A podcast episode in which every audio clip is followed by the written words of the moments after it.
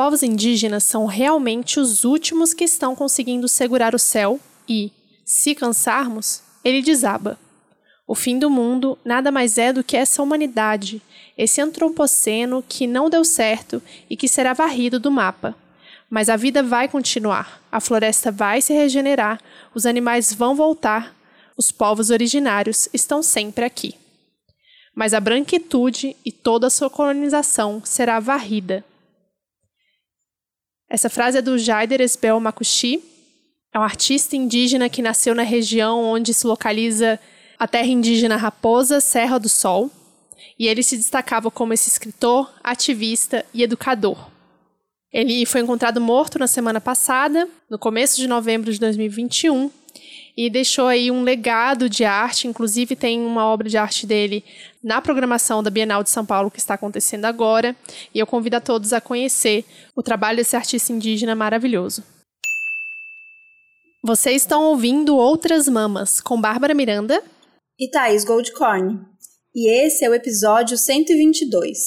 Povos Andinos Resistem, com Carla Burgoa. Antes da gente ir pro episódio, deixa eu dar um recadinho para vocês. A gente está com uma parceria esse mês muito especial. É, vocês sabem, quem acompanha a gente sabe da história deste podcast com parcerias e o quanto a gente seleciona bem e pensa bem marcas que a gente que a gente vai trabalhar e trazer aqui para vocês. É, e a gente está muito feliz com essa e eu já queria anunciar, a gente ainda vai produzir muita coisa juntas, é, mas a gente já queria adiantar para vocês que estão ouvindo aqui. É, desde que a gente virou vegana e começou uma busca né, por é, produtos, sapatos é, veganos e mais locais e conscientes, a gente conheceu o trabalho da Insecta e com aquelas estampas maravilhosas e toda a preocupação que elas têm. E hoje a gente está aqui dizendo que temos uma parceria com a Insecta, então isso é um imenso orgulho para a gente.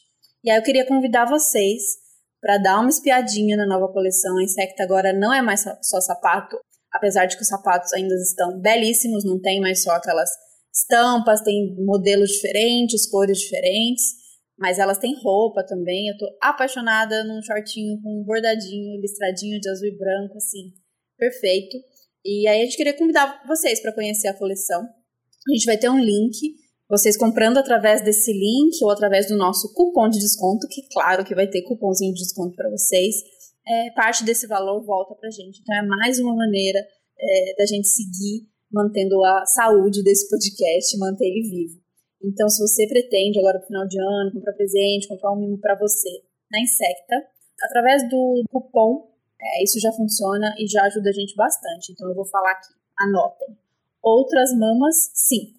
Então, vocês colocando esse cupom lá na hora de finalizar a compra, isso além de você ter o desconto, essa compra volta um pouquinho para outras mamas. Tá bom? Combinado?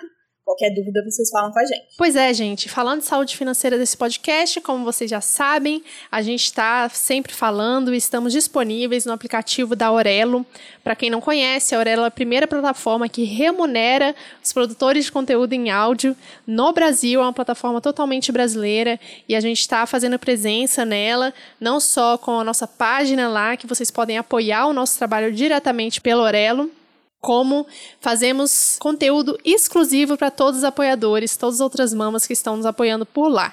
Então, se você tem interesse em ter aí um episódio a mais por mês, exclusivo, comigo com a Thaís, conversando sobre os temas mais quentes do momento, apoie o nosso trabalho na Aurelo. E se você não tem condições financeiras de apoiar, ouve por lá, porque a gente recebe por play.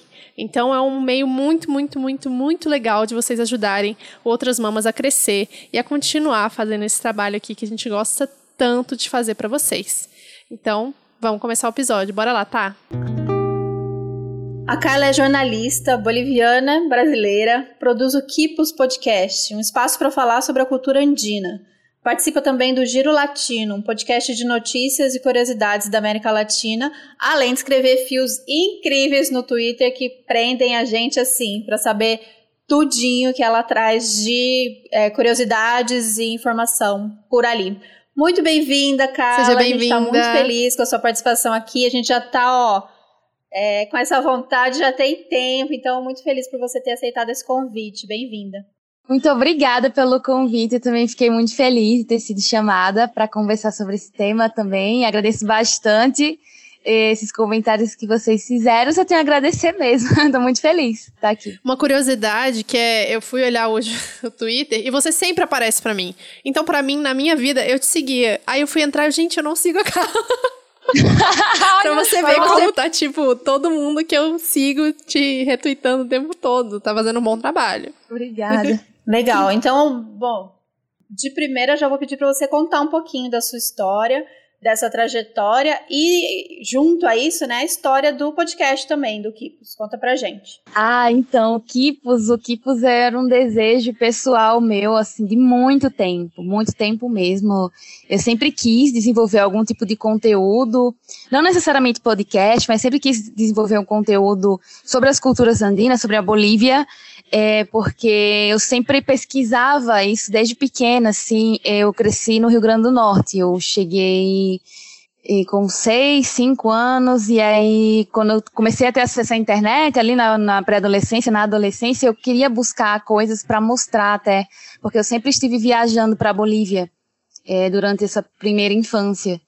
É, sempre, desde que eu, que, eu, que eu cheguei em Natal, eu sempre estive viajando de férias e tudo mais, e eu, e eu voltava querendo falar.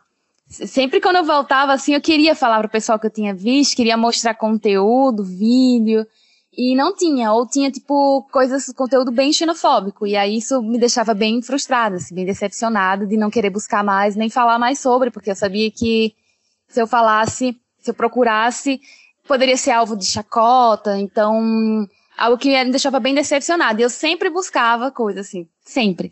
É, depois, em 2014 a 2018, esses quatro anos eu fiquei sem poder ir para Bolívia. E aí eu continuava buscando, assim, no YouTube, aparecia uma rede social nova, eu pesquisava, tipo, palavras-chave, para ver se eu achava até algum boliviano, alguém assim também, porque no Rio Grande do Norte é, não tem esse fluxo de imigrantes, de filhos de imigrantes, de famílias de imigrantes, como em São Paulo. Então lá não tinha nada sobre a Bolívia, sobre os Andes, aqui, é, como Aqui em São Paulo tem a feira, tem uma rua, tem muitos imigrantes, tem os grupos musicais, tem tudo aqui, como uma pequena Bolívia aqui dentro de São Paulo. E lá era muito diferente, não tinha restaurante, não tinha nada, assim. E aí, o meu refúgio era buscar na internet. E buscar na internet pessoas, porque eu também não conhecia imigrantes, outros imigrantes, filhos de imigrantes, nada. De andinos, zero. Conhecia, tipo, andinos era, tipo, minha casa. E aí isso sempre me fez querer buscar muito, até para conhecer outras pessoas, os outros bolivianos fora da Bolívia, nesse contexto também de estar tá no Brasil, de também ser brasileiro e tudo. E aí eu nunca achei, nunca achei assim. E aí veio a pandemia, né? Isso é bem recente. Antes de entrar na faculdade, porque na pandemia eu me formei, mas antes de entrar na faculdade eu já pensava em criar algo. Poderia ser um blog, sabe? Aqueles blogs sim, simplesinho mesmo. Só que eu entrei na faculdade e aí vieram muitos, muitos trabalhos, muitas coisas, muitas ocupações, estágio, e aí isso foi ficando um pouco para trás. Apesar de que eu entrei em comunicação, que eu faço jornalismo, né? Fiz jornalismo, sou jornalista. Apesar de parecer meio óbvio, eu não juntei, a princípio, os dois fiozinhos, assim, não cheguei à conclusão assim tão fácil. E aí, com a pandemia, e aí a minha faculdade parou, o meu estágio parou, tudo parou. E aí eu fiquei sem, sem perspectiva de nada, e não tinha nem prazo de quando ia voltar. E aí eu fiquei pensando nisso, de tipo assim, ah, poderia fazer alguma coisa. É, e aí eu continuava buscando, lá no Twitter eu, eu, buscava, tipo, coisas que só bolivianos e do mundinho andino, só as pessoas que estão tá nesse mundinho andino iriam pesquisar, para ver se eu achava alguém tweetando em português, porque aí se aí eu ia, né, encontrar um andino ali. E aí eu encontrei, assim, algumas meninas. É, eu lembro que elas estavam falando sobre Chorando Se Foi. Tipo, ah, mas vocês sabem que Chorando Se Foi é uma música da Bolívia, né? É um plagiaram, plagiaram e tal. Eu fiquei, gente, uhum. quem tá falando Nossa, sobre isso? Eu sabia, não. Não sabia? Não! eu sabia. Eu sabia. então, então, aí eu fiquei, gente, pra estar tá falando sobre isso, tem que ser boliviano também, não tem como. E aí eu vi as pessoas comentando, as meninas falando sobre isso. Ah, mas vocês sabem, né, que essa música é, na verdade, é lá dos Carcas, que é um grupo bem famoso, folclórico boliviano. E aí eu adicionei. E aí eu fui encontrando várias meninas, assim, andinas, peruanas, eh, chilenas e tal. E aí eh, a gente conversava muito sobre isso e, tipo assim, para mim era algo muito inédito, muito novo, tá falando disso com pessoas que tá nesse mesmo dessa mesma bolha de estar tá entre as duas culturas, entre os dois países, de morar lá, de ter morado cá e tudo mais, nesse fluxo de imigração, para mim era algo muito novo, algo muito encantador para mim poder falar sobre isso e não estar tá, tipo apresentando, ser tipo a primeira pessoa a estar falando sobre isso, a pessoa também já sabia e a pessoa já entendia também por estar no mesmo na mesma bolha assim, de estar também no Brasil, né? Compartilhar essas vivências foi muito assim mágico para mim, inédito. E aí eu pensei, ah, por que não a gente não se junta e a gente forma um, um podcast? Porque na pandemia meio que cresceu isso de podcast, eu vi os podcasts se desenvolvendo cada vez mais, e podcast é um formato mais fácil de desenvolver. E aí eu pensei, por que não, né? E aí eu chamei as meninas para as minhas amigas para fazerem isso comigo, só que elas eram de outras áreas, então não era tão interessante para elas se dedicar a um projeto assim, elas também já trabalhavam em outra área, e aí eu fiquei, não, então eu vou fazer sozinha. E aí foi isso, aí eu, eu criei o primeiro episódio, meio que na sorte ali, vamos ver se vai ficar, só pra ver. Vamos ver se vai ficar legal, tentar ali, eu não tava nem com computador, peguei um computador emprestado, gravei com fone de ouvido mesmo, via Zoom. E aí chamei as meninas, é, algumas dessas amigas, porque depois de um tempo foram aparecendo mais, a gente foi conhecendo mais meninas, agora a gente tem até um grupo no Telegram com tipo 50 meninas e todo mundo assim, é, nessa bolha de imigração andina, muito, muito bom. E aí eu chamei algumas delas, e aí eu falei, por que a gente não grava as nossas conversas que a gente sempre tem, de como é ser imigrante no Brasil? Porque a gente sempre acaba voltando para essa conversa. Quando andinos se reúnem, eles sempre vão falar sobre isso. Em algum momento eles vão falar como é ser andino no Brasil. Meio que gente, aí foi isso, foi o tema. Eu lembro que não tinha roteiro, não tinha nada, só uma é mais uma conversa. Eu considero até um piloto agora. O primeiro episódio é o mais longo, inclusive, como é andina. A gente fala sobre muita coisa, porque eu cresci no Rio Grande do Norte e as outras meninas cresceram, uma cresceu em São Paulo e, e tem muito andino por aí, né? E cada região faz a experiência da imigração. Cheguei à conclusão disso conversando com elas que em cada lugar vai ser diferente. Não tem como falar, tipo, ah, é desse jeito, é dessa forma, né? Cada região vai ter, a, cada pessoa, cada região é, vai formar uma experiência de imigração diferente. Então, isso que foi, isso que foi e é bem interessante e de se compartilhar, né? Aqui em São Paulo, por exemplo, tem uma comunidade muito forte, muito grande, expressiva boliviana aqui. Então, as pessoas que crescem aqui em São Paulo, imigrantes e imigrantes que crescem aqui em São Paulo, têm uma experiência totalmente diferente da minha. E aí, isso é bem, assim, bem interessante de se conversar. E aí, o primeiro episódio do Kipos, basicamente a gente fala sobre isso, né? Sobre essas diferenças. E apesar de São Paulo tem muito mais imigrantes, eu acho que. Acho não, é o. Onde mais tem bolivianos depois da Bolívia é em São Paulo. E o maior grupo de imigrantes em São Paulo são os bolivianos. E ainda assim existe muito desconhecimento, xenofobia e aquela invisibilidade que existe. Apesar de ser tão expressivo aqui, a gente ainda não vê ocupando espaços, não vê tendo vozes. E não é uma pauta, imigração andina ainda mais, não é uma pauta, eu percebo que não é uma pauta, que talvez nunca foi, não sei, eu sou muito recente aqui em São Paulo, mas eu sinto muita falta disso. E eu tô aqui, eu tô aqui recentemente, dois meses, três, e ainda assim eu fico me perguntando, sabe, tem tanta coisa rica aqui, de, de relacionada à imigração, e a gente não vê com facilidade, não chega pra gente tão fácil.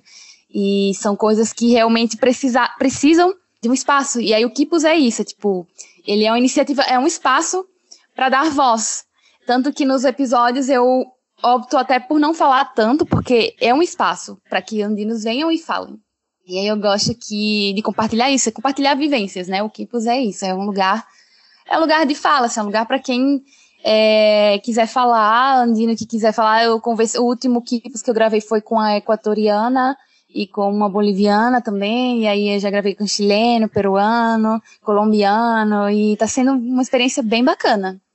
É bem interessante, várias coisas que você falou. São Paulo, como é assim, né, é basicamente a capital financeira do Brasil, tem é, é, o Japão fora do Japão, é tipo vários povos na mesma cidade, porque a gente é demais naquela cidade. E realmente os povos andinos são muito invisibilizados, principalmente porque eles estão colocados no, no setor ali a gente está vendo sempre, né, denúncias de trabalho escravo, e é sempre essa galera porque é isso, é, é considerado sub-pessoas mesmo, né, aqui na, dentro do Brasil, assim, é muito ruim para pensar nisso. Inclusive eu estava com uma peruana agora, antes de gravar com vocês. Eu converso muito com ela sobre imigração também, que ela está aqui já tem bem uns 15 anos, e em Brasília. O que é bem raro. Brasília não tem muito tanto imigrante assim comparado com São Paulo, né? Então é bem interessante ver isso. E uma coisa que você mostra muito, né? Você fala bastante no seu, nas suas redes sociais é sobre a culinária. E a gente se interessa bastante por isso. É muito legal ver você achando os cantinhos aí nas cidades, em São Paulo, de, de culinária andina, né? Geral da América do Sul. E a gente, aqui a gente fala muito sobre culinária vegetal. E essas histórias, né, que conectam a terra, os povos. A gente fica completamente enlouquecida com as curiosidades mesmo. E as fotos que você mostra algumas frutas e vegetais que são totalmente típicas da Bolívia, do Peru, de outras regiões, e que a gente tem pratos semelhantes aqui no Brasil, mas com outro nome, né? Então, a gente queria que você falasse um pouco mais dessa coisa da culinária, principalmente das saltenas, por exemplo, que é um grande exemplo, né, de um prato que está aí, que a gente tem coisas semelhantes no Brasil, enfim. Des o quê? Saltenas. Que são as empanadas. Né? Ah, sim, sim. Então, essa, essa conexão com a comida, eu acho que é uma coisa assim. De... Todos os andinos são muito conectados com essa, com essa parte culinária, assim, é uma coisa muito assim forte da gente, muito presente, né? O momento de comer, ali um momento sagrado, a comida, a conexão, faz parte da natureza e a gente se vê como parte da natureza, não como dono, não como como é, proprietário dela, então tudo se conecta e é muito bacana de perceber isso, sabe? E a gente só para para pensar mesmo quando a gente está afastado, quando a gente se afasta, que a gente percebe a grandiosidade disso, né? Eu estava até falando com uma, uma moça do Equador, porque recentemente tava, eu, eu criei um fio para o Giro, né, para o Giro Latino, é, sobre o Dia dos Finados, que tem tudo a ver com a comida também, com a culinária pelos países andinos no Dia de Finados, que, que uhum. aqui meio que não tem um, um, prato, né? Não tem uma tradição assim culinária. Se tem, eu não, não, não, não conheço. Ou não, é bem específico de algum lugar assim. Mas, por exemplo, nos Andes, a gente tem a tradição dos pães, por exemplo, que são as, as tantauas é, que são os pãezinhos que são feitos em formato de crianças, de bebês. E isso eu só sabia que tinha na Bolívia, né? E aí depois eu soube que tem no Peru, aí depois eu vi que tem no Equador, aí depois eu vi que tem um pão, que é pão, pão de muerto, que tem no México. Então são coisas que meio que estão ali conectadas também, né?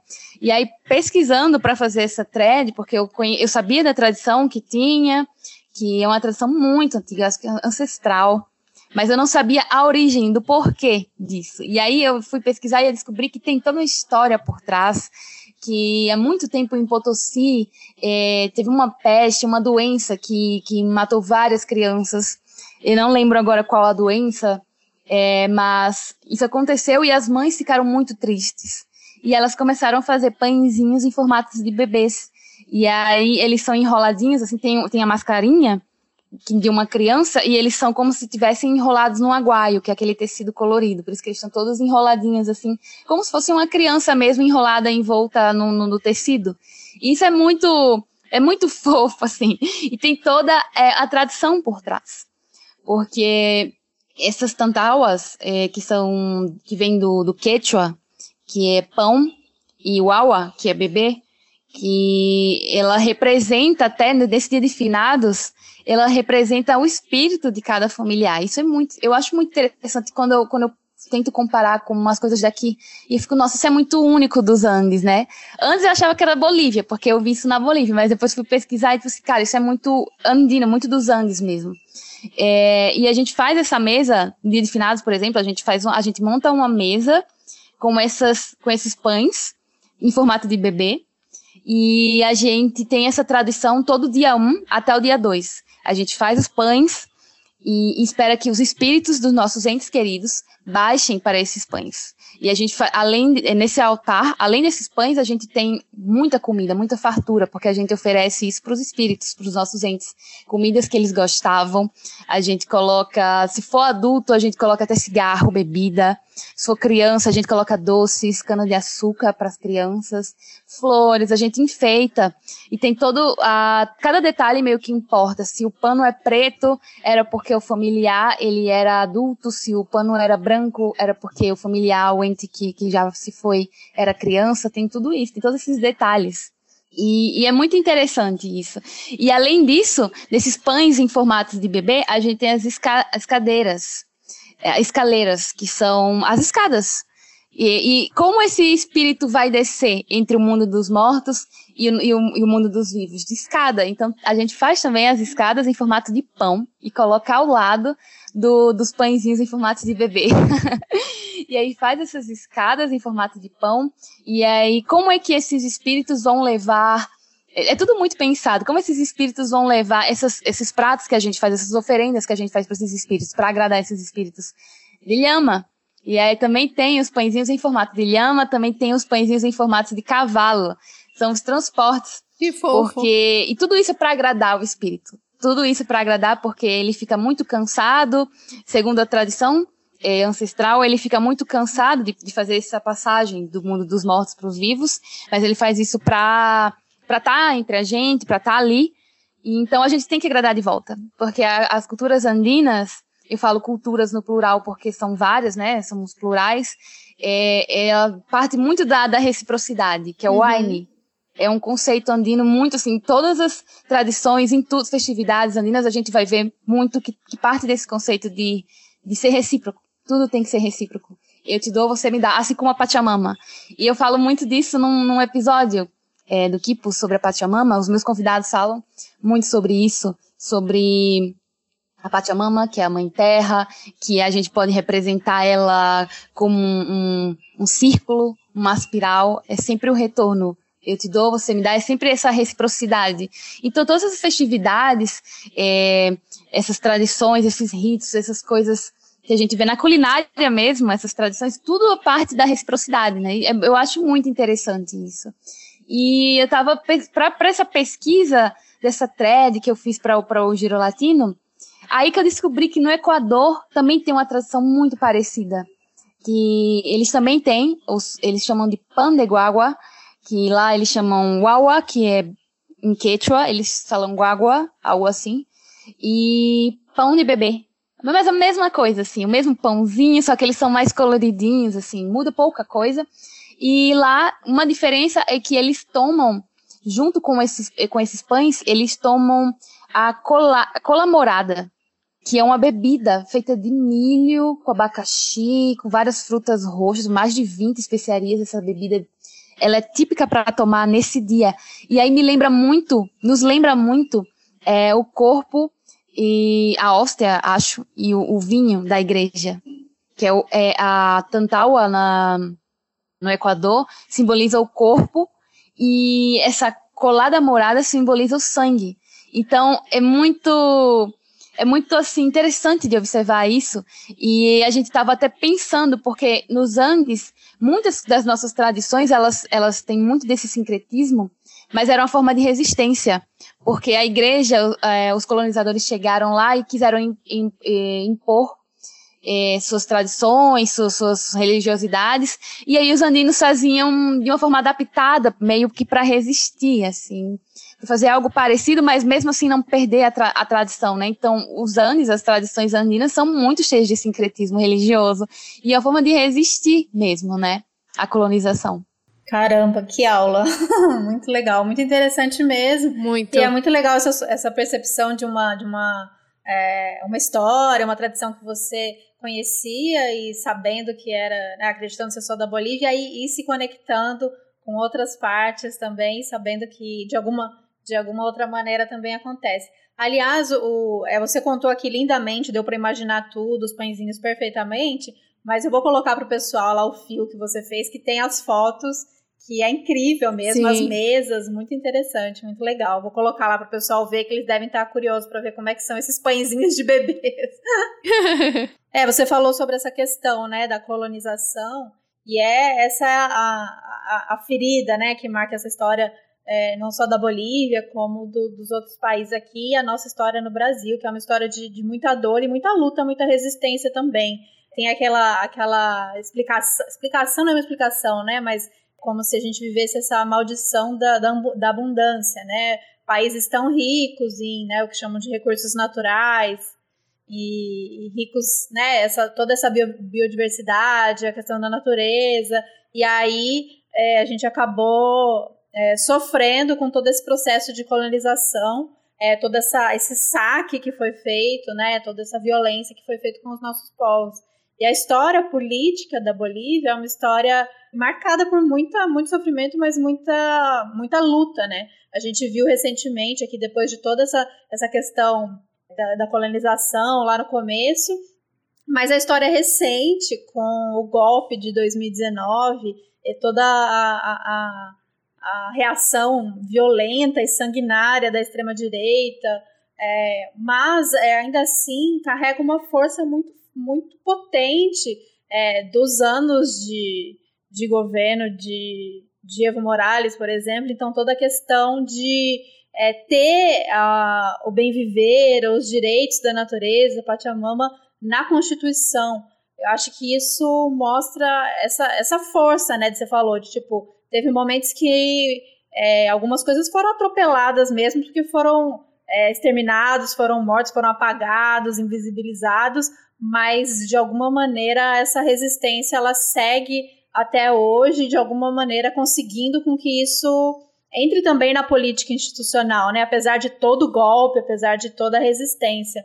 É uma história que eu convido, porque tem essa coisa do Brasil, né? A gente não, não se reconhecer enquanto América Latina e, e conhecer muito pouco da história dos países que estão aqui do nosso lado e que viveram momentos políticos muito parecidos com o nosso, né? Um momento que a gente teve aí em alguns países uma força da, da esquerda, outros uma esquerda moderada, como foi aqui no Brasil, aí seguido de um golpe, seguido de uma, de uma extrema direita, enfim. E aí queria que você falasse um pouquinho é, mais sobre essa, essa visão dessa resistência desses povos é, e como que, que você enxergou isso estando, de, estando longe, né, estando de fora, esses movimentos recentes é, na Bolívia. Então, quando tudo começou, assim, em 2019, dois meses no pré-golpe eu tava lá, sabe?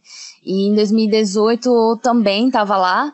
Então eu acompanhei um pouquinho do pré-golpe. Foi um cenário muito esquisito, tinha acabado de sair das eleições aqui no Brasil e aí de repente fui para Bolívia e aí de repente eu via discursos se repetindo, tipo, ah, vai transformar a Bolívia numa Venezuela, é, vai para Cuba, os mesmos discursos, e eu, e eu, tipo assim, eu tava muito, como eu falei, eu tava desde 2014 sem ir pra Bolívia, quando eu fui em 2018, então eu tava focando mais na minha família mesmo, em visitar todo mundo, porque a minha família é meio, é uma família de imigrantes, todo mundo que é de Potosí, mas cada um foi para um departamento diferente da Bolívia, então fazia questão de passar para visitar todos. E aí, só que era impossível ignorar essa parte, porque eh, eu ia para algum lugar, tinha trancadeira, tinha manifestações pró-Evo, contra Evo, e eu ia para cidades mais como Santa Cruz, que são que chamam de locomotiva econômica do país, que, que me lembra um pouco São Paulo e tal, ela maior, e tinha muitas manifestações contra o Evo Morales, por exemplo. E aí ia, ia para os pueblitos, são os povoados mais humildes, e tinha, tipo, todo mundo era Evo Morales, tinha tipo cartaz do Evo Morales na parede, nome dele, Evo é povo. Então era uma coisa assim muito, é como falar, é uma coisa muito dividida mesmo, sabe? Entre uma, e era muito específico de cada região, dava para perceber isso. E aí eu ficava assim, poxa, mas o que foi que o Evo Morales fez assim de tão mal que tá irritando a a elite, assim, né? Mas na inocência, né? Meio que a gente já sabia, porque eram mais de 10 anos. Quando eu morei na Bolívia, o Evo Morales ainda não, não tinha sido presidente lá, ou, ou tava, tinha acabado de ser eleito, algo assim, acho que foi em 2005.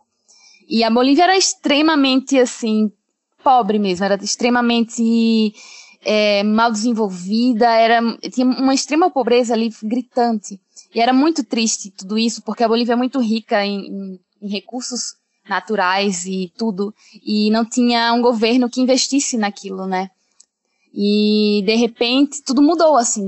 Depois que eu, depois eu pude voltar para Bolívia e perceber como tudo tinha mudado, como tudo tinha evoluído, principalmente nos pueblitos, nos povoados. É, a minha família vem de um pueblito de, de Potosí que se chama Caripuio.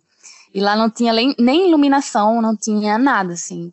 É, e de repente tinha energia lá. De repente tinha escola lá de repente tinha água para todo mundo, gás encanado. Então foi uma mudança muito grande, principalmente nesses pueblitos. E é por isso que, que isso irrita, irritou tanto as grandes elites. E é aquela coisa, né? É extrema-direita, fascista, é gritante lá na Bolívia, assim. Já quiseram se separar da Bolívia, fizeram a parte de Santa Cruz que se separar, fizeram um movimento separatista. E sempre eles sempre querem se afastar dessa imagem de, de uma Bolívia indígena, que é o que o Evo Morales sempre pregou e prega, né? Até porque a Bolívia, mais de 60% da população é indígena e a, a, minoria lá é branca. Então, por que ignorar? Uhum. E por que estava tantos anos ignorada? Porque o Evo Morales é, entrou, há, deixa eu ver, uns 15 anos atrás, e a Bolívia existe tipo, há muito tempo, então, tipo, por que, que isso era tão ignorado? Porque é, o governo estava nas mãos de pessoas brancas, de pessoas descendentes de espanhóis, de pessoas que não tinham, que não representavam o povo. E, e isso por muito tempo esteve dessa forma. E aí o Evo Morales, indígena, Aymara, entrou e só só da imagem, só o que ele representa, já diz muita coisa. Por ele, ele reflete a população. A maioria da população é originária na Bolívia. Então, por que a gente ainda tinha pessoas, líderes como Carlos Messa, que, que é descendente espanhol, e outros tantos alemão, uh, descendente alemão, que não governava para o povo, não governava para a maioria. Por isso que a Bolívia estava tão quebrada, tão estava eh, entregue às baratas assim, por assim dizer. E outra coisa que que o Evo Morales fez, foi um triunfo assim, acho que nível continental, foi o Estado plurinacional, né? que admitir que nada mais que a Bolívia é um estado pluri, né? Que somos plurais e somos várias nações ali na Bolívia. A Bolívia é uma coisa criada, já existiam povos, nações ali. E o uso da Uipala também, que é a bandeira resistência dos povos andinos, é a bandeira, é uma bandeira oficial da Bolívia, além daquela tricolor. É, os idiomas originários são oficiais na Bolívia. É, discursos por exemplo, é muito discursos presidenciais, oficiais, é muito comum você ver discursos em Quechua, em Aymara, em Guarani até. Mas assim, eram essas políticas incomodam, incomodavam e incomodam muito, porque a, a, oposição fascista boliviana ela não desistiu, né? Ela está bem viva, está bem acordada, se movimentando até agora. Apesar do, do, retorno da democracia, eles não desistiram, né? Até porque eles têm muito poder em mãos. Assim, a elite boliviana tem muito poder em mãos, tem muita riqueza em mãos, eles são donos de emissoras, então eles podem se, se mover influenciando via mídia, pelos seus discursos midiáticos, por tudo. Inclusive, até o meu TCC foi uma análise de como a mídia boliviana influenciou nesse golpe, porque você ligava a TV e eles estavam falando que o Evo era aquilo, que o Evo não ia respeitar o resultado da democracia, que ele ia dar um golpe, é, que ia ser fraude, na verdade, que ele ia fraudular as eleições. Sempre tinha tipo, no jornal, na rádio, na TV, sempre tinha. Eles sempre reforçavam que se o Evo Morales ganhasse é porque ele fraudou. E aí, dito e feito, quando o Evo Morales ganhou democraticamente, o discurso que ficou aí, que eles pregaram é: não, houve fraude. E todo mundo comprou esse discurso. Todo mundo da, é, influenciável pela, pela, pela oposição comprou esse discurso, foi para as ruas e foi terrível, assim. E eu, eu tava aqui já Brasil e estava acompanhando, mas muito aflita, porque houve muitas mortes, houve muitos massacres e violência mesmo, né? É, para que o Evo renunciasse. Ele foi renunciado, ele renunciou forçadamente, né? E aí, depois tudo isso que aconteceu de massacre, mais de 30 mortos e feridos, foram muitos feridos, desaparecidos, presos políticos. Foi uma coisa terrível que aconteceu lá na Bolívia. E tudo isso porque por causa da direita, que é uma direita fascista, uma direita que não vê, por exemplo, não se reconhece como indígena, como originária, não reconhece os direitos da mãe terra. Uma das coisas que o Evo Morales fez foi colocar os direitos para a Madre Tierra, para a Pachamama, que defender os direitos da mãe terra é defender a vida, né?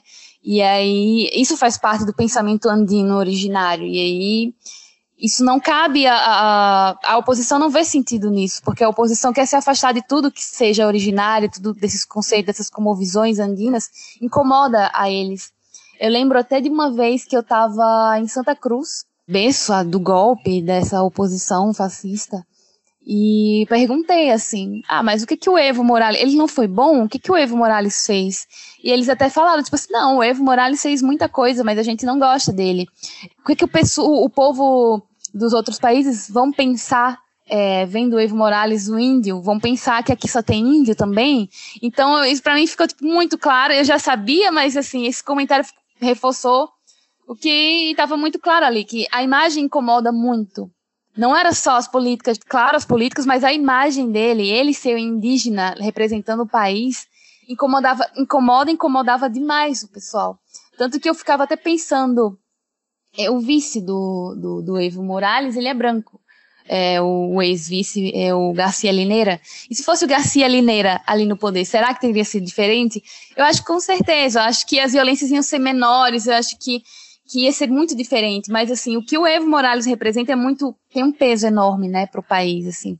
Além de todas as políticas, não só a imagem, mas claro, o Estado plurinacional, os direitos à mãe terra, tudo isso, é, Bol na Bolívia a gente reconhece que a gente é, vem é, dos povos originários, que a gente descende, que a gente tem uma ligação direta com os povos originários. Então, isso já muda tudo aqui. Em Natal, no Rio Grande do Norte, não sei como é que é a educação nos outros países, nos outros estados, na verdade, do Brasil, mas eles pregavam a educação de como se os povos originários nem existissem mais, estivessem ali na história. Tipo assim, a gente está estudando uma coisa que já existiu, mas não existe mais. Uhum. E essa é a impressão que me dava. Apesar de que o Rio Grande do Norte terra potiguara, e aí, mesmo assim, na escola era dessa forma que, que eles ensinavam, que era algo que a gente, ah, tipo assim, ah, dia, em abril, vamos se vestir de índio. Tipo assim, ah, vamos homenagear aqueles que, que chegaram aqui antes da conquista, assim, dos espanhóis e tal. Algo que não existe mais. E na Bolívia, não. Na Bolívia, você chega, você bota os pés lá e você sente a diferença, não precisa ninguém falar nada. Mas ainda assim, eles pregam isso, tipo assim, é, não, não é que foram, estão ali, estão todos ali, estão todos vivos, não são idiomas mortos, estão ali presentes são oficiais do país, as bandeiras indígenas são oficiais também do país. Tá tudo ali, tá tudo inserido no nosso cotidiano. E outra coisa, palavras indígenas são muito presentes no nosso cotidiano na Bolívia. E, e acredito que aqui, em Natal, no Rio Grande do Norte, também, só que muita gente não sabia. A pessoa sequer sabe de onde vem a origem. E na Bolívia, todo mundo meio que sabe de onde vem, da sua história, de onde vem o seu povo, eh, da sua nação, se é Quechua, se é Aymara. Meio que a gente conhece, porque não é algo ensinado como se fosse algo que passou, é algo presente, né? Sim, super. Carla, nossa, você falou tanta coisa. Em vários momentos, assim, vem a história do Brasil todinha, como a Thaís falou, e como você conhece as duas histórias, as duas realidades. É realmente isso que você falou, assim, a gente vê na escola o indígena como, né, nem indígena, é índio, né? vestir no dia do índio, fazer dancinha. No máximo aqui em Brasília a gente vai na FUNAI para dar uma olhada, aí assiste uma cerimôniazinha lá, como se fosse uma coisa que não existisse mais. Demorou um tempo, tipo, eu entrar na faculdade, eu conhecer indígenas na faculdade para eu entender que isso existia de fato no Brasil, né? E isso é muito é muito bonito ver que isso existe em outros países como resistência e eu acho que agora, nessa semana, a gente está vendo na COP26, né, que está acontecendo em Glasgow, na Escócia, é, vários representantes, eu acho que tem tipo mais de 60 representantes indígenas aqui do Brasil, de várias etnias diferentes que estão resistindo, da América do Sul todinha. E o presidente da Bolívia, o Luiz Arce, falou uma frase, deu um discurso muito bonito também, falando sobre basicamente greenwashing, que a Greta denunciou super ontem também lá. E ele falou que a solução para a crise climática não é alcançada com mais capitalismo verde e mais mercados globais de carbono. A solução consiste em mudar o modelo de civilização e avançar para um modelo alternativo ao capitalismo, que permita viver em harmonia com a Mãe Terra. E, poxa, tipo assim, a gente sabe que os líderes mundiais não estão nem aí. É uma conferência do clima que é feita para a geração de mais mercado, na verdade, porque são as grandes empresas do mundo que estão patrocinando o evento. É, temos várias pessoas que estão denunciando isso em todos os lugares. E a gente está tendo uma forte presença, presença de pessoas indígenas, né, de várias regiões do mundo.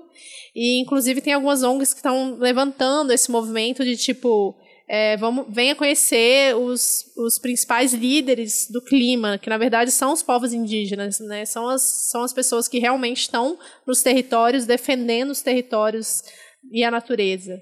E me faz muito pensar, assim, eu não sei se você está acompanhando a COP, o que, que você acha disso e o que, que você acha do presidente da Bolívia agora também. Ah, eu tô acompanhando, sim. E também tô acompanhando muito os comentários do Evo Morales no Twitter sobre. Eu tô amando ele. Tá Maravilhoso. Dia é, é culpa dos Estados Unidos, mas é, né, gente? É culpa No fim, é tudo isso. É. é, e eu fiquei vendo essa, essa fra as frases do, do, presidente da Bolívia, eu falei, caramba, imagina ter um presidente assim, que não faz a gente morrer de ódio, de, de vergonha, de tristeza e morrer de fato. Fiquei... Primeiro que o nosso nem foi, né? Não, e se o fosse, rolê. você vai matar de vergonha. Às vezes é melhor nem ir, né? É melhor nem ir. É, é melhor nem ir. É melhor nem ir. Mas então, eu tô acompanhando e tô acompanhando bastante os, os, os tweets. Eu adoro o Twitter do Evo Morales ali maravilhoso. E, enfim, eu acho que, inclusive, esses, esses, países, essas superpotências, elas são as responsáveis mesmo de tudo que, está acontecendo. Eu vou meio, meio na linha Evo Morales também. É culpa dos Estados Unidos, é culpa do consumismo, do individualismo, essas ações, essas coisas que estão acontecendo, esses desastres que estão acontecendo, eles, elas são ações é, causadas pelo capitalismo, né? Por esse sistema capitalista que, que, que existe, né? Que é imposto. E é muito difícil você fazer qualquer coisa dessa forma, se você não vê a, a, a natureza, a mãe terra, como uma coisa que a gente tem que cuidar, como parte da gente. A gente não é dono disso, entendeu? E, e aí eu acho que parte muito desse problema, da forma como, como o consumismo, o capitalismo faz com que a gente veja a natureza, como a gente tem que dominá-la. Não é assim. É, na Bolívia, a gente tem vários rituais, oferendas, costumes em que a gente pede, é, a gente pede permisso, a gente pede permissão à natureza para fazer algo. Por exemplo, tem um episódio que as cholitas escaladoras são mulheres que escalam montanhas e elas pedem permissão às montanhas antes de subir. Elas não estão conquistando nada ali. Elas não estão invadindo nada ali. Então tem que pedir permissão antes, entendeu? Então acho que faz é, vai muito disso, assim. A gente tem cosmovisões, assim, muito diferentes. E o Luiz Arce, que você perguntou o que, que eu achava dele, né? Eu acho ele, assim, um líder, assim. Ele teve presente no governo do Evo Morales, né? Ele foi o ministro da Economia. Ele fez parte daquele... Ficou, famo... ficou conhecido como milagre econômico boliviano porque a Bolívia cresceu assim nesses últimos anos do governo Evo assim bastante, taxas de extrema pobreza que diminuíram pela metade assim, da pobreza também. Então foi assim, ela cresceu, se desenvolveu muito na a Bolívia tem um sistema de teleféricos. E como imaginar a Bolívia de anos atrás tendo um sistema de teleféricos, tendo uma economia tão desenvolta como estava, não, por causa da pandemia, por causa do golpe, ela caiu, né? Mas ela se desenvolvendo tão bem, com, a, com uma soberania alimentar, com, com, com o governo dos povos assim à frente. Como imaginar isso? E tudo isso foi desenvolvido no, no, no, no, governo do Evo Morales, e agora com o retorno do, com, da democracia com o Luiz Arce, está meio que se recuperando aos poucos, né?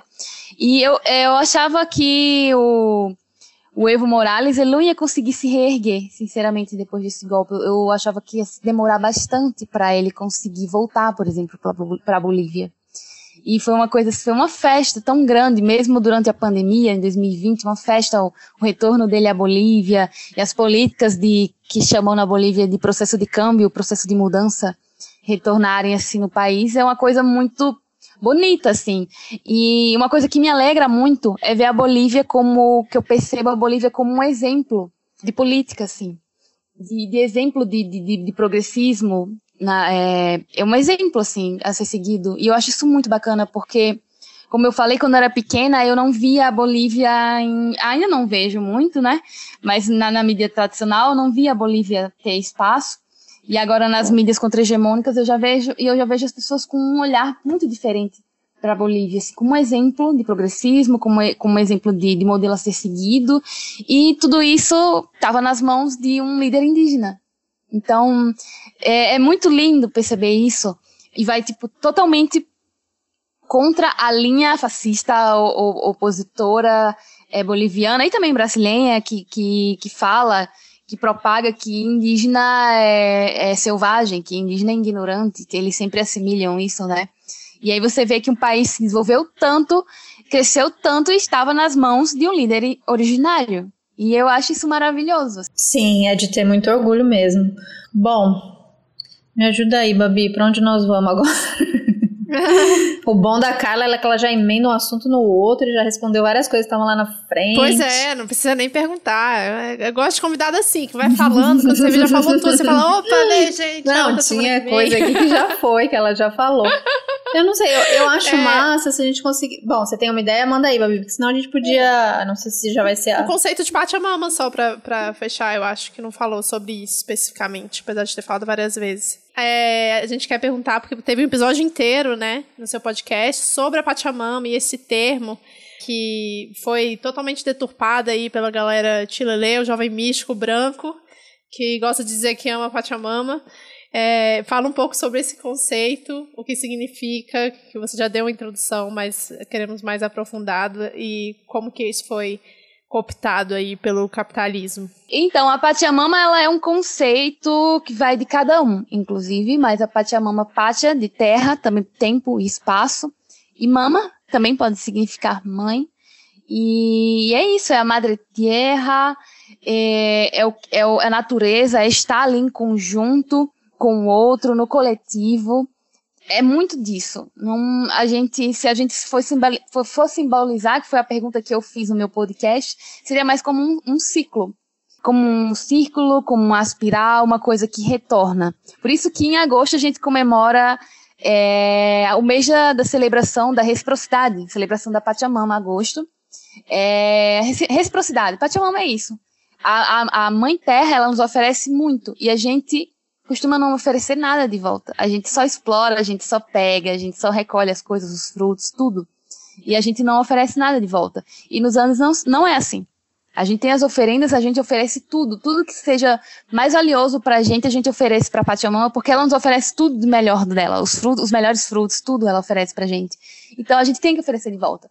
E aí em agosto é um mês muito especial na Bolívia, tanto porque na Bolívia, dia 6 de agosto é o, é o aniversário da pátria, mas também por isso, das oferendas à Pachamama. O mês todo tem oferenda para Pachamama e a gente oferece nossos frutos, a gente oferece nossos melhores frutos, não são os frutos que, que, que caíram, são os melhores frutos. É, tem, tem oferendas que oferecem lhamas, as melhores lhamas. É, é uma coisa a gente está oferecendo que a gente tem de melhor porque ela sempre nos ofereceu tanto e a gente tem que retribuir isso. E a gente faz é, lanches coletivos para oferecer também é, para os povos que estão passando, a gente faz tudo isso em agradecimento, é, é, oferecimento, agradecimento, reciprocidade. Eu acho que falar sobre Pachamama é falar sobre reciprocidade. Então, é, é mais disso, assim. Acho que tudo isso, é, o conceito de Pachamama é muito dessa cosmovisão andina, de, de dar e receber, de ciclo. a gente sempre está num, num, num, num círculo, né? Então, é, basicamente é isso. Muito legal. E, e, uma coisa interessante que eu aprendi no seu podcast, uns convidados falando sobre não necessariamente ser um, um, um conceito feminino, né? O mama, sim, representando mãe, mas que, que é muito mais amplo, né? Seria quase um neutro aí, pelo conceito geral. E aí a gente acaba, por, uma, por um desconhecimento, acaba atribuindo isso a, a mulher, né? E, e, é muito legal isso. A gente traz essas discussões que a gente fala muito aqui sobre ecofeminismo. E dentro do ecofeminismo, é, algum, alguns ecofeminismos, né, que são muito presos à questão essencialista da mulher, a mulher conectada à natureza, a mulher integrada à natureza, a mulher que, que que gera vida tal. E então é muito legal poder ouvir isso de que é um conceito muito mais amplo, que essas divisões de gênero nas cosmovisões não eram tão marcadas, estabelecidas como a gente vê é, a questão de gênero é, do colonizador, que é o homem, a mulher e pronto. Então aí na nossa cabeça colonizada a gente faz essas associações perigosas, mas mais fáceis, né, de associar isso à mulher e já colocando nessa posição de gênero que a gente tá, da, então se a mulher ela é a submissa e ela é a que pode ser é, usada e, e, e, explorada, a natureza logo também, né? A gente tem essa Sim. visão de que é um recurso que a gente pode ir explorar. Então é, é muito massa poder ter de fato é, esse conhecimento de como eram, como são essas visões. Exatamente, porque a gente fala que a, a Pachamama ela representa o feminino, mas não necessariamente o feminino é mulher, né? Então é sobre isso também. muito bom, muito bom. Eu gostei dessa frase. Não quer dizer que feminino é mulher, é muito bom. Bom, Carla, muito obrigada. Nossa, foi assim, né? Não canso de dizer aqui nesse podcast que é uma aula, porque sempre é uma aula. Todo convidado que a gente chama é uma aula. E a gente está há muito tempo, mas muito tempo, querendo chamar alguém como você para falar sobre cultura andina. E que bom que temos você aqui no Brasil, é, estudando e trazendo tudo isso no Twitter, no Instagram, no podcast, é, que as pessoas ouçam mais e né, quem puder viajar, viaja para conhecer, busca saber, ouça, né, outros podcasts também da América Latina que falam sobre esse assunto. Tudo sobre esse olhar da colonização, né, que é, é importante, inclusive, para a gente entender a nossa situação no Brasil. Parece que aqui no Brasil a gente dá uma ignorada na política da América do Sul e fala, tipo, não, não quer dizer respeito a gente, a gente não fala espanhol, nenhuma dessas línguas aí indígenas, vamos ignorar. Quando, na verdade, está tudo interligado, né? É, inclusive, é uma coisa que eu sempre é, reflito muito sobre isso, converso muito com as minhas amigas sobre isso, porque o Brasil realmente parece querer dar uma afastada daquele primo distante, né? Tipo assim, não, mas a gente é primo de segundo grau, assim, a gente nem é tão família assim. é o sentimento que fica é, é, disso, porque, como eu falei, quando eu estava pesquisando para fazer a thread da, dos pães pela, pelo, pelos países, Equador, Colômbia, Peru, Bolívia compartilhavam mais ou menos de práticas bem similares. E aí, é, no Brasil totalmente diferente. No Brasil a gente sequer conhece essas culturas de países que são vizinhos ali colados, mas a gente sabe do Halloween, por exemplo. A gente sabe de, de, de, de práticas de países bem distantes da gente, a gente conhece, a gente abraça e a gente quer fazer, mas de países nossos vizinhos mesmo, que deveriam ser tipo irmãos, como falam, a gente meio que desconhece, né? E isso foi um dos motivos para eu fazer o podcast também foi o motivo, assim, porque tem muito desconhecimento. E é esse desconhecimento que gera a xenofobia, o preconceito uhum. e tudo mais. Claro que algumas pessoas, elas, elas são assim que elas querem ser, mas tem muita gente que realmente só desconhece. Por isso que o quipus, é, quipo vem de uma palavra quechua, é, quipo significa nó, e aí eu coloquei esse nome justamente para desatar nós. Então, cada episódio a gente está desatando um nó ali, a gente está esclarecendo algo, a gente está levando informação, a gente está falando sobre algo que dificilmente vai ser comentado, vai ser discutido em outros lugares. É um espaço mesmo para as culturas andinas, e eu fico muito feliz. E o, o, o Kipo, ele, eu peguei esse nome porque era o nome de um sistema incaico. É, no Império Inca existia uma comunicação ali de contabilidade e alguns, alguns pesquisadores também afirmam que era transmitido mensagens ali. Era um sistema de comunicação, em geral, chamado Quipus, formado por nós. Cada nó é, representava uma informação ali. A forma que o nó era dado é, com, é, comunicava alguma coisa. Só que isso foi queimado pelos espanhóis, então não se perdeu, não tem como decifrar, se não me engano, não, não acharam. Só acharam os tipos queimados e se perdeu. Mas, assim, eu acho muito interessante tudo isso. E uma viagem que eu fiz, até quando eu estava buscando, assim, eu tinha ideia do podcast, gravei o podcast, mas não tinha nome ainda, se não me engano. E aí eu fui pesquisar, gente, eu quero um nome, eu quero um nome. E aí eu li sobre isso, passou. É, no Facebook passou uma matéria, ah, os quipos queimados, algo assim do tipo. Eu já conhecia a história dos quipos, mas eu fiquei, tipo assim, relacionei muito o, essa ideia de nó da desinformação ser um nó na nossa cabeça. E relacionei também muito ao formato mesmo de, do Twitter, de threads, de hilos, que parecem muito um sistema de nós, que cada uhum. fio, cada tweet é um, é um, é um fio Sim. ali, né? Que tem uma informação. E aí eu desconectei tudo na minha cabeça fez sentido para mim, pelo menos.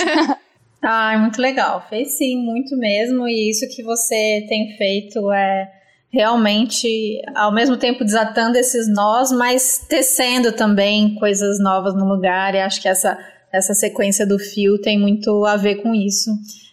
Estou é, muito feliz pela sua presença, foi muito legal. É, convidando as pessoas mais uma vez, então, para ouvir o Kipos e acompanhar a Carla no Twitter, que tem muita coisa massa.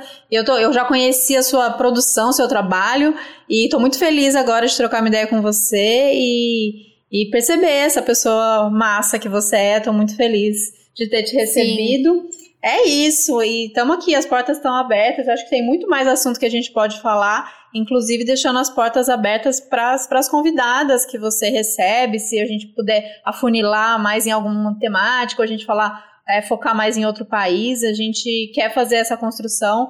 É, a gente bate nessa tecla bastante o quanto a gente ganharia em força aqui o Brasil se a gente realmente é, olhasse para o lado e a gente abraçasse, somasse nessa luta. A gente vê pelo movimento feminista é, o quanto somaria, né, se a gente olhasse para o lado e, e, caminhasse rumo a essa, essa luta é, pela nossa autonomia, pela nossa liberdade, parar de pagar pau é, para país lá de longe e valorizar o que a gente tem aqui, que é muito rico e, enfim, é apaixonante a gente é, reconhecer a nossa história. Obrigada, muito obrigada, obrigada demais.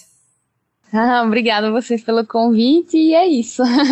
Valeu. Tchau, gente. Até a, próxima, semana que vem.